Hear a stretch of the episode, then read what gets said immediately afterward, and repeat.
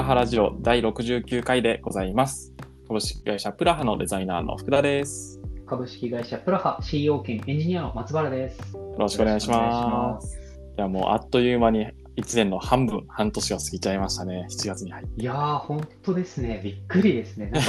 んかこの間初詣行った気がするのにな早いないやーそうですよね。もういちねんの計は元旦にありなんて言いますけど、やっぱりいちねんの計画の中でその半年ちゃんと ごじゅっパーセント 自分がやりたかったことを進んでるかっていうと、やっぱそうでもないかなっていうところがあったりしますね。特になんか僕ら初めての子育てに今直面してるじゃないですか。そうですね。子育てもあってなんか余計にね計画が進んでないですよね。いや本当にそうです。計画立ててもなぎ倒されますからね、やっぱりいかに備えていくかみたいな、採用していくかみたいなスキルが試されてますよね。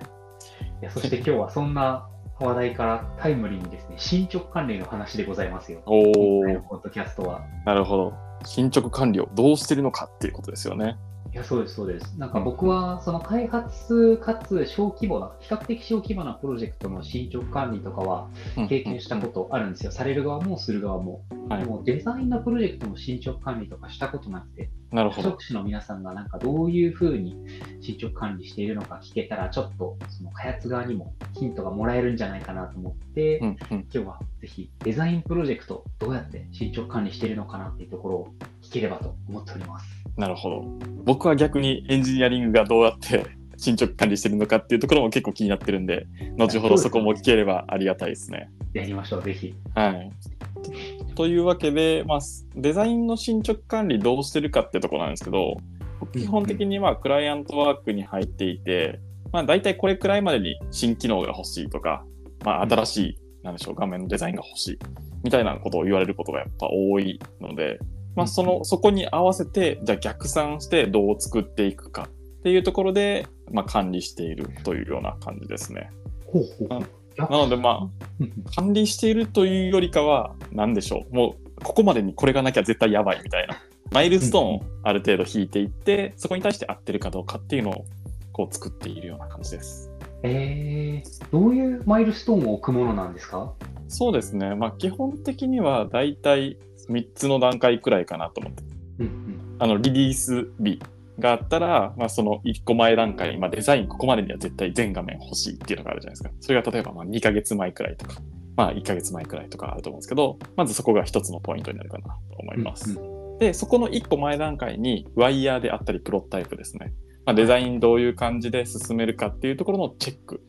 するポイントがあるかなと思います、うん、でそれのもういっこまえ段階最後のポイントなんですけど、ここはまあ調査とかリサーチで、あとはまあ、なんでしょうね。そういう、どういうユーザーがいるか、みたいなところの、大きく、なんでしょう、インタビューしたりとか、うんうん、になるかなというような感じです。ああ、なるほど。なんか結構その、デザイナーにとって一番、なんていうんでしょう、作りやすいマイルストーンとしては、おそらく調査してワイヤー書いて、固めていってっていう感じだと思うんですけど、うんうん、結構その開発側の事情だったり企画側の事情で、そのなんかマイルストーンって前後したり、なんか入り乱れたりすることはないんですか？そうですね、まあ、本当にちっちゃいやつだと調査いらないんでとか、もうあの、うん、機能回収するだけなんでっていうところはそこを飛ばしたりもしますし、うん、まあなんでしょう、本当に最終のデザインだけあればいいみたいな、はい、とかいうのもあったりするんで、まあ、プロタイプ飛ばそうかとかいうのはあったりしますね。あー、なるほど。まあ、ただ理想的には全部あるといいかなって感じですね、うん、デザイン的には。なんか画面とか全部あらかじめ洗い出して、なんかここのデザインは何パー終わってる、進捗率何パーみたいな、そういうのはやったりするんですか？いや僕はやったことないですね。大きな、例えば大人数でやってたりするところとかだとやってるとは思うんですよね。やっぱりここ、ま、あのこの画面が全体でいります、じゃあ こ, この画面はあなたが担当してください、この画面はあなたが担当してください、さんにんで例えば終わりますってなって、じゃあ全画面がじゅうだとしたら今まあよん画面くらいできてるんで よんじゅっパーセント でしょうみたいなとかはやってるかもしれないですね。そっか、前提として一人でやってることが多いっていうのもありますよね。そうですね。なので管理する必要もない、うん、自分と自分が対話さえできてればいいですね。あとは、まあ、デザイン 3, さんにんとかよにんとかで動いたこともあるんですけど、その時も基本的にデザイナーが何でしょう、他社と協業するっていうよりは、この機能はあなた、この機能はあなたみたいな感じで、もう完全に別々に動けるようになってるので、うんうん、まあ、そこであの管理する必要があんまりなかったっていうのも一つ要因かなというふうに思います。デザインもそんなに分割して動けるんですね。なんか例えばそれこそさんの前職だとその靴をデザインされてたと思うんですけど、うんうんうん、なんかどういう領域でデザインを分担するんですか？靴だともう完全にあの一人が一つのアイテム、一つのそのシューズを担当するっていう感じですね。なのでそっか、シューズは分割しないんですね。シューズは分割しないんですよ。それがだからもう一人で全部あのその上のアッパーと呼ばれる布の部分から下のソールと呼ばれる部分まで、はい、まあ、大体一人がやります。あのよほどやばいとか進捗が遅いとかじゃなければ一人がやりますね。じゃあ靴はみんなフルスタックデザイナーってことなんですね。そうですね。下敷きからもう靴紐のところまで全部一人がやる。全部一人がやります。へー、全部グラフィックまでやってくる。結構特殊なんですか、それは他のデザインと比べても。あのちっちゃなプロダクトだと基本的にはこの形取ってる。で、うん、あのカーデザイナーであったり大きなところだとあの、うんうん、私はリアビュー担当しますとかフロントのヘッドライトだけ担当しますみたいな感じでパーツパーツで分かれてることもあるんで、うんうんうん、そういうなんでしょう、すごい大きな規模のプロジェクト、 ユーアイ でも言えると思うんですけど、はい、そういうところはやっぱり全員で一つのプロダクトとかやってるかなというような感じですね。ああ、そこはやっぱり開発と似てますね。そのプロジェクトの規模が大きくなるほど進捗管理のリターンが大きくなってくるから、あ正直ちょっと規模が小さいところだとそこまでそこのノウハウとかはまだなんか詰められてない気はしますよね、うん、そうですね。で、まあ、かつ多分一人で例えば ユーアイ の新機能を担当するって言ったら全然それだけで事足りちゃうくらいのボリューム感なので、うんうん、いっしゅうかんでそれ検討しますとか、まあ、全然できる範囲かなという感じなので、うん、多分そこまで進捗管理しなくてもいいというような感じになってると思いますね。なるほど、はい、ありがとうございます、はい、逆に開発はやっぱり結構あのなんでしょうね、ストーリーポイントであったりとか、まあ、プランニングみたいなところで、うん、まあ、どれくらいのできるかみたいなところ結構がっちりしてるじゃないですか。どういう感じで進捗管理してるのか結構気になりますね。そうですよね。前提としてあのプラハがやってるようなその小規模なサービスだと、まあ、大体にしゅうかんとか、早いところだといっしゅうかん単位のスプリントでアジャイル開発してることが多くて、はい、でそういう時に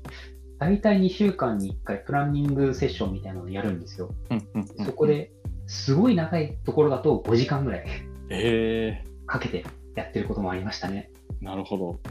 そ, それは要件に対してこういう機能いるんじゃないか、こういう、まあなんでしょうね、チケットを切っていくべきなんじゃないかみたいなところを議論するとおのずとごじかんくらいになっちゃうってことなんですか？そうですね。機能の優先順位とかはもうついてるんですけど、これを実装するときにあのクラス設計を話し合ったり、あこれはこういう順番で、えー、と作業した方がいいよねとか、うんうんうんうん、ここは多分このあたりが技術的に難しいところだからここは事前にみんなでちょっと検討しようとか、そういうの結構しなんていう丁寧にやっているプロジェクトだと、うん、それぐらい時間かけているところはありましたね。ああ、そうなんですね。やっぱりそれくらいなんでしょうね、あの時間プランニングにかけると最終的ににしゅうかんごのレビューとかでもきっちり出ている、なんでしょう、時間に対して結構パフォーマンスが合ってくるもんなんですか？どうなんでしょうね。なんか僕がいろんなプロジェクトを見て今仮説として持ってるのは、大事なのはその作業タスクの流度だと思ってるんですよね、はい、ものすごい細かい流度に切っていくことの方が大事なんじゃないかなと思っていて、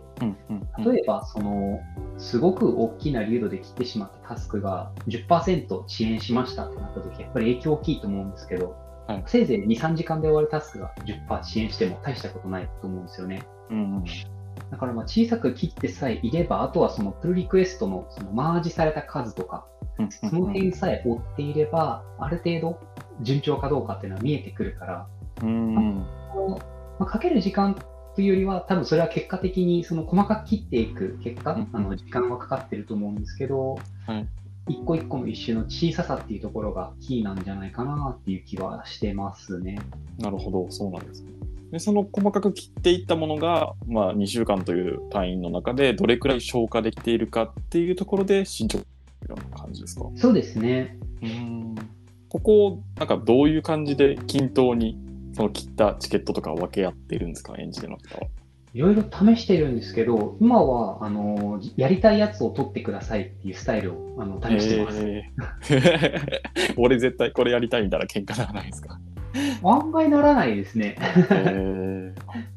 なんかやっぱり自分が興味持ってる分野の方が力入れてその調べたり、うんあのより良い手法を考えてくれると思って、うん、とりあえずそのウィルベースというか、はい、そういうタスクの差配を試しにやっていましたね。ああ、そうなんですね。で、それである程度数は均等になる料理みたいな感じなんですか？そうですね、まあ、ただ弊害としてやっぱり自分が気になっている領域のタスクをみんなが取っていくんで、あの、うん、深掘りする方向に傾きやすいですね。あ、なるほど。その自分が興味をそんなに持ってないモジュールだったり部分だと、まあ、結構機能実装に時間をほぼ割いて、まあ、終わったらよし動くから次って、うん、ある種ちょっとバランスが取れた開発ができると思うんですけど、めちゃめちゃ気になるところをみんなが取ると、いやもっといい方法があるはず、どんどん深掘っていくんでハマりやすくなるっていうデメリットはある気がしますなるほどより良いものを作りすぎちゃうっていうところのデメリットがあるんですね。そうなんですよね、うん、作り方が良いとものとして良いってやっぱり別の問題じゃないですか。それはやっぱり、うんうんうん、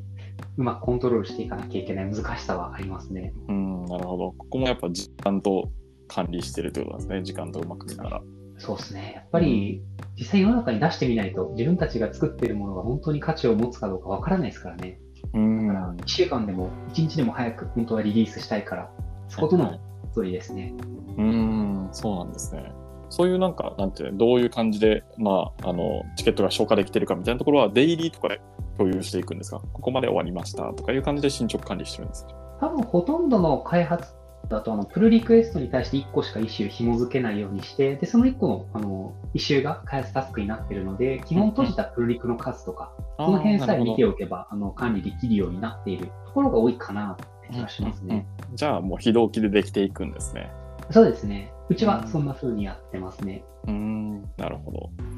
ちなみになんかさあの先ほど細かく切っていくって言ってたと思うんですけど、どれくらいの粒度まで細かく切っていくべきとかあったりするんですか？あの確実にいちにちで終わる粒度に切ろうっていうふうにうちのチームでは話してますね。へー。いちにちいっこもプルリクが閉じれなかったら、うんうん、まあ、黄色信号ってすぐ分かるんですよね。なるほど。ちょっと粒度が荒すぎたとか、うん、ちょっとみんなで話し合うべきあの開発タスクだったとか、そういうのが見えてくるので、一旦それを粒度として切って、はい、僕らはその代わりプランニング効果を省略してますね、今は。うーん、そうなんですね。じゃあ ど, どういう感じでポイントをストーリーポイントみたいなの決めてるんですか？ストーリーポイント決めてなくて、僕らの場合は何イシューかっていうそこで管理してますね。なるほど。じゃあイシューはいっこずつ必ずいちにちで終わるような単位で切ろうっていう、そんな管理の仕方をしてますね。うんうん、なるほど。ミサーとかはあんまり気にせず、そのいちにちっていう単位で切ってるから逆につけなくていいっていう感じになってるんですね。そうですね。うーん、結構その進捗管理の目的って分けるとふたつだと思ってて、ひとつは報告と、もうひとつはあのコントロールというか、うんうん、あの管理していくということですね。困ってる人をそうですね、助けていくというの目的だと思ってて、まあ、前者の方は正直クローズしてるイシューでもストーリーポイントでも多分決済者そんな気にしてないと思うんですよね。気にしてるのってどっちかっていうとそのブレとか、今までこのペースでいけてたのにガクって落ちた、何が起きたんだみたいな、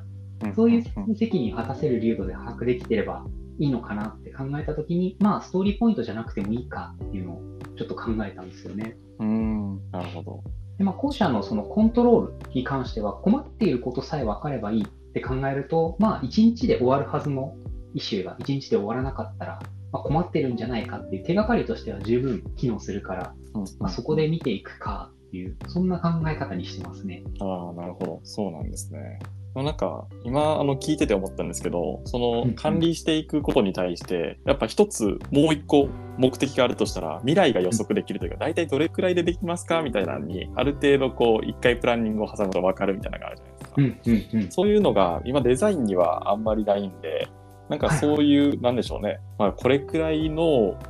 画面数だとこれくらいでできるよみたいなのが割り出せると面白そうだなとかって思いました。ああ、確かにそうですね。うん、これくらい、この、うんうん、このデザインどれくらいでできますかみたいな、よく聞かれるんですけど、まあ、それはどれくらい調査するかとか、うんうん、どれくらいそのアイデアいっぱい出すかとかによって変わってくるんで、うんうん、まあ、それ次第ですねっていうすごいあやふやな答えとかしちゃうんですけど、うんうん、なんかそういったところが測れると、もっとなんでしょうね、あの新しいスタートアップとかそういうところにはこれくらいでできるんで、すぐ開発回せますよとか言えたりするのかなって思ったりしました。デザインの作業ってその自分の完全な偏見なんですけど、その、うんうん、ある一定のレベルでその作業をストップできる性質の仕事なのかなって気がしてるんですよ。うんうん、その最悪もう間に合わないってなったら、よしここでストップってできると思うんですけど、開発ってそれできなくて、書いてるコード途中でストップってやると動かないんですよね。ゆえに多分その途中でストップって選択肢がないから、すごい進捗管理の多分なんて言うんでしょうね、考え方とかが発展してる気はするんですよね。確かに精度が求められますもんね、そこには。そうなんですよね。うん、だからどうなんでしょうね、ここでストップって言えるもの、例えば企画職とか、はいはい、デザイン職とか、なんかそういうものを、うん、どこまで進捗管理と親和性があるんだろうっていうのは気になるテーマではありますね。なるほど、確かに。松原さん、あの前職とかだと企画職経験されてたと思うんですけど、はい、そういったところではどういう感じで進捗管理してたんですか？進捗管理されてなかった気がしますね。なんかうん、来月までにいっこ必ずこういうキャン、なんかキャンペーンやってって言われてざっくりですね。そうですね、できなかったらお水めされるみたいな感じだったから割と身長は管理されてなかった気がするなるほど。じゃあどっちの方が好きとかあるんですか？その身長管理された方がいいのか、されない自由な感じの方が好きなのかとか、松原さん個人的にはどっちですか？管理されたい人、どうなんだろうな、僕はされない方が嬉しいですけど、うん、でも向こうの都合は知っておきたいですよね。向こうのイメージとしてはいつ頃までにこれが欲しいのかとかは知っておきたいけど、うーん、細かく管理されるとやっぱりモチベーションは落ちますよね、どうしても。まあそうですね。モチベーション さんてんゼロ みたいな本とかでも自立性自分で決められること、自分で自分を律する余地がモチベーションに直結するっていう話もありますし、自分は結構それを身をもって感じるんですよね。なるほど。なんか子育てとかもそうじゃないですか。なんか子供が何かしようとしているときに、はい次何やるの、OK それ掴むんだね、でどこに持っていくの、はいそこで手離してみたいな言われてたら、多分子供グレると思うんですよね。確かにイヤイヤ期がめちゃくちゃ長引きそうですね。絶対何もしないみたいなするんですよね。うん、確かにそうですね。子育ての感覚で考えていくといいのかなって思ったりできるだけ自分で考えてやっていきたいってことなんですね。そうですね、うん、なるほど。その人は言ってるのをほったらかしちゃうといけないので、うん、まあ、何をもって困ってるサインとみなすかっていうのは、あの僕は結構事前にすり合わせておくのが大事かなって気がしますね。なるほど。それが、それの一つが、まあそのいちにちで終わってるか終わってないかっていうところだったりするんですか？そうですね。なんでまあもしいちにちいっこのプロリク上がらなかったら、あのなんか困りに行くよみたいな同意形合意形成は最初のうちにやっといてもいいのかなって気はしますね。うん、なるほど、そうなんですね。やっとやっぱいちにちいっこ何かできると達成感もありますもんね。あ、そうですよね。うん、ちょっと安心感、ちょっとだけ前に進んだぞっていうのもありますし、ね。そうですよね。やっぱデザインその辺の何でしょうね、めちゃくちゃ細かく進捗管理してるわけじゃないんで、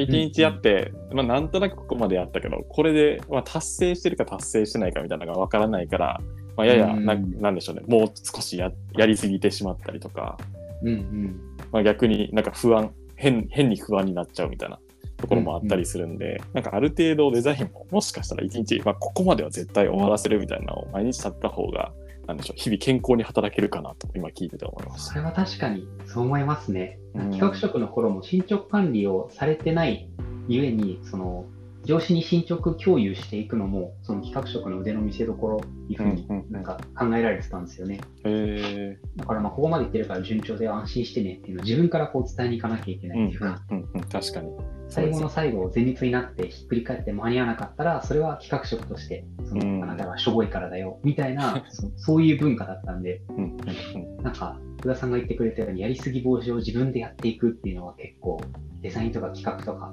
うん、そういう職種ほど逆に求められるのかもしれないですね。そうですね。だから結構自分からコミュニケーション取りに行って、今デザインここまでできてるんですけどちょっと見てもらっていいですかとか、ちょっと一旦ミーティング挟みませんみたいな感じで僕は言ったりすることが多いですね。やっぱりそのいっしゅうかんのうちでもういっかいしか見せないとかだとちょっと怖いというか、本当に方向性合ってるのかなみたいなのもあったりするんで、そういうところはスラックでもいいですし、なんでしょう、まあ、出社するなら出社したタイミングで見せるとか、なんか全然細かいタイミングでなんかちょっと相談みたいなのができると一番いいのかなとは思ったりしますね。そう思いますね。うん、なんか逆に開発だとその見せづらいんですよね。結局コード上では何か変化があるけど表の変化がないとなかなか開発者じゃない人となんか進捗をイメージ共有しづらいじゃないですか。はい、確かに。だから多分代わりになる数字とかが求められると思うんですけど、うん、デザインとかは見せれるから、そういうコミュニケーションのやりやすさはちょっと羨ましいなって見てますね。確かにそうですね。ビジュアルコミュニケーションができるってことですよね。あ、今回あの実際進捗管理をあんまりしないプロジェクトマネジメントをやってみて反省したのが、うんうん、ログインとかその認証系の機能を結構後回しにして開発をしてたんですよね。うんうんうん、で、まあ、結果は何が起きたかっていう、結構そのダミーコードがプロダクトに増えちゃって、はあ、あれこうできてると思ってたけど、これはあくまでダミー状態で動いてるだけで、実際動かそうとしたらまだこれ未完成だったねみたいな、完了扱いされてるけど実際未完了だったタスクっていうのは結構後でちらほら出てきちゃったんですよ。へー。で結構そのこれを防止するためにプロジェクト始まったらすぐもう本番デプロイするパイプライン用意して、でもう基本的には決裁者とかが触れるような形で進捗管理をできるようにして、進捗管理のっていうか進捗の共有できるようにして、ちゃんと最終的に動くものとして出した時にタスクを完了にするっていうのが理想的な進め方だったと思うんですね。なるほど。ですけどそれが今回ちょっとあのできなくて、うん、デプロイ系のパイプラインあんま仕上がってないから、あしょうがない、一旦開発始めようか、で認識齟齬がないかどうかはデザインで確認していこうっていう話をしてたんですけど、蓋を開けると実際完了とは言えないけど完了扱いになってたものがやっぱりちらほら出てきちゃったんで、ちゃんと動く動かせる状態にさっさとして、うんうん、触ってもらいながら開発進める大切さをまた改めて実感しましたね。サボっちゃいけなかったですね。それはあれなんですか、何を ひゃくパーセント とするかっていうところの定義があんまできてなかったってことなんですか。そうですね。うん、やっぱ結構やっぱ後から出てくるんですよね。このエラーケースの処理してないよねとか、あそういうのが出てきちゃうんですよね。うんうん、確かに戻っちゃうことは確かによくありますよね。ここを考えてなかったからもうデザインから言いますとか、そういうのもあったりするんで、まあやっぱり動くものを見せるのは大事だなっていうのもありますね。うん、ちょっとでもやっぱり開発者は見えないものを扱っているから見えるようにしていく工夫が、うん、なんだかんだ自分たちを守るんだなっていうのは、うんうんうん、改めて感じましたね。確かに。なんかそのあと、はい、あ掲載者に見せたときになんかどういうレビューをもらってもう一回やり直すとか、そういったともあったりするんですか。レビュー会みたいな。レビューはしてもらってますね、うん、定期的に。ただ、まあ、それで大きな手戻りが発生したりとかはないんですけど、はい、あそれはいいですね。時々ふっと思い出したかのようになんか今まで知らなかった知識が出てくることがあるので、それはヒヤッとしますね。なるほど。それはまた新しいドメインに挑戦してるからっていうところがありそうですね。そんなのあったんだみたいな。特にね、ちょっと愚痴っぽくなるんですけど、今回触ってるそのサービスがありとあらゆるテーブルにユーズフラグっていう論理フラグが立ってて、はい、これはもうパターンなんですけど、とりあえずなんか有効無効を切り替えられるありとあらゆるテーブルについてるんですよ。へー。これのなんか意味が結構テーブルによって違うんですよね。そうなんですね。あるテーブル、例えば会員の場合はこれ大会かどうかを管理してるけど、商品の場合使ってないですとか、特定のテーブルだとこういう状況で有効無効を切り替えてますみたいなのが結構出てきたことがあって、うーん、それは、うん、後から出てきちゃったタスクの典型例かもしれないですね。なるほど。そこをどう、どうやったら最初からうまくできたんですか。回避できたというか、それはもうさい、もう負債がある時点で難しいんですか。やっぱりそういうやっぱりステータスフラグっていっこ危険信号ですよね。なんかどういうタイミングでそのステータスがトゥルーフォルスになるのかっていうイベントをまだうまく抽出できてないってことだと思うので、なるほど。今後はちょっとステータスフラグ見つけたら、これどういうタイミングでトゥルーフォルス切り替わるんでしたっけっていうところ、うん、それはもうちょい深掘りしてからやった方が良かったなってちょっと反省してますね。うーん、なるほど。そういうところってなんか最初どういう感じでモデリングしていくんですか。やっぱイベントストーミングみたいなのしてなんかそういうので、なんでしょう、ここはそのフラグを立てた方がいい、トゥルーフォースだみたいなところを作っていくんですか、エンジニアの方々も。うーん、イベントストーミングはやりましたね。ああ、そうなんですね。ただ具体的にじゃあどのテーブルのイベントストーミングをやったんですけど、そのトゥルーフォルスのカラムの存在って別に何て言うんでしょう、運用してる方々の頭にはないから聞いても出てこないんですよね、まず。で、まあさすがにこのテーブルとこのテーブルでは同じ意味で使われているだろうって思ったけど違ったっていう話だったので、あれをちゃんと見つけようと思ったら、その事業を運用しているその運用フローをちゃんと全部イベントストーミングしてからじゃないと大変そうやばいかなって気がします。なるほど、これはもうでも避けようがなかったところですね。じゃあ避けようがないというか、まあもうよほど緻密にやらないと逆に難しいくらいな。うーん、まあ、リスクと正確性天秤にかかってるから、うん、確かに今回はリスク取りすぎてサボりすぎたなって気持ちがありますね。なるほど。まあ、でも聞いてる視聴者の皆さんはこんなあのシステム開発とか何年もやってる松原さんでもまあミスることはあるということでまあ進捗管理に正解はないのかもしれないですね。エスイージー がしょぼかったからいやいやいやね、なんか謎のユーズ、なんかそういうフラグがみっつぐらいあったんですよ同じテーブルになんだこれはみたいなそれでまあ、いっこにこはこういう意味だろうっていうの分かったんですけど、みっつめは他と共通してたから、まあ他と一緒だろうって思ったらそれだけ違うっていうありました最後のいっこだけがまさかのってる。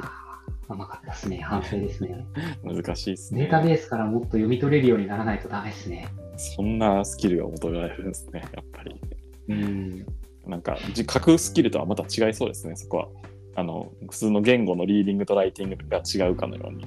また違うと思いますね、うんうん、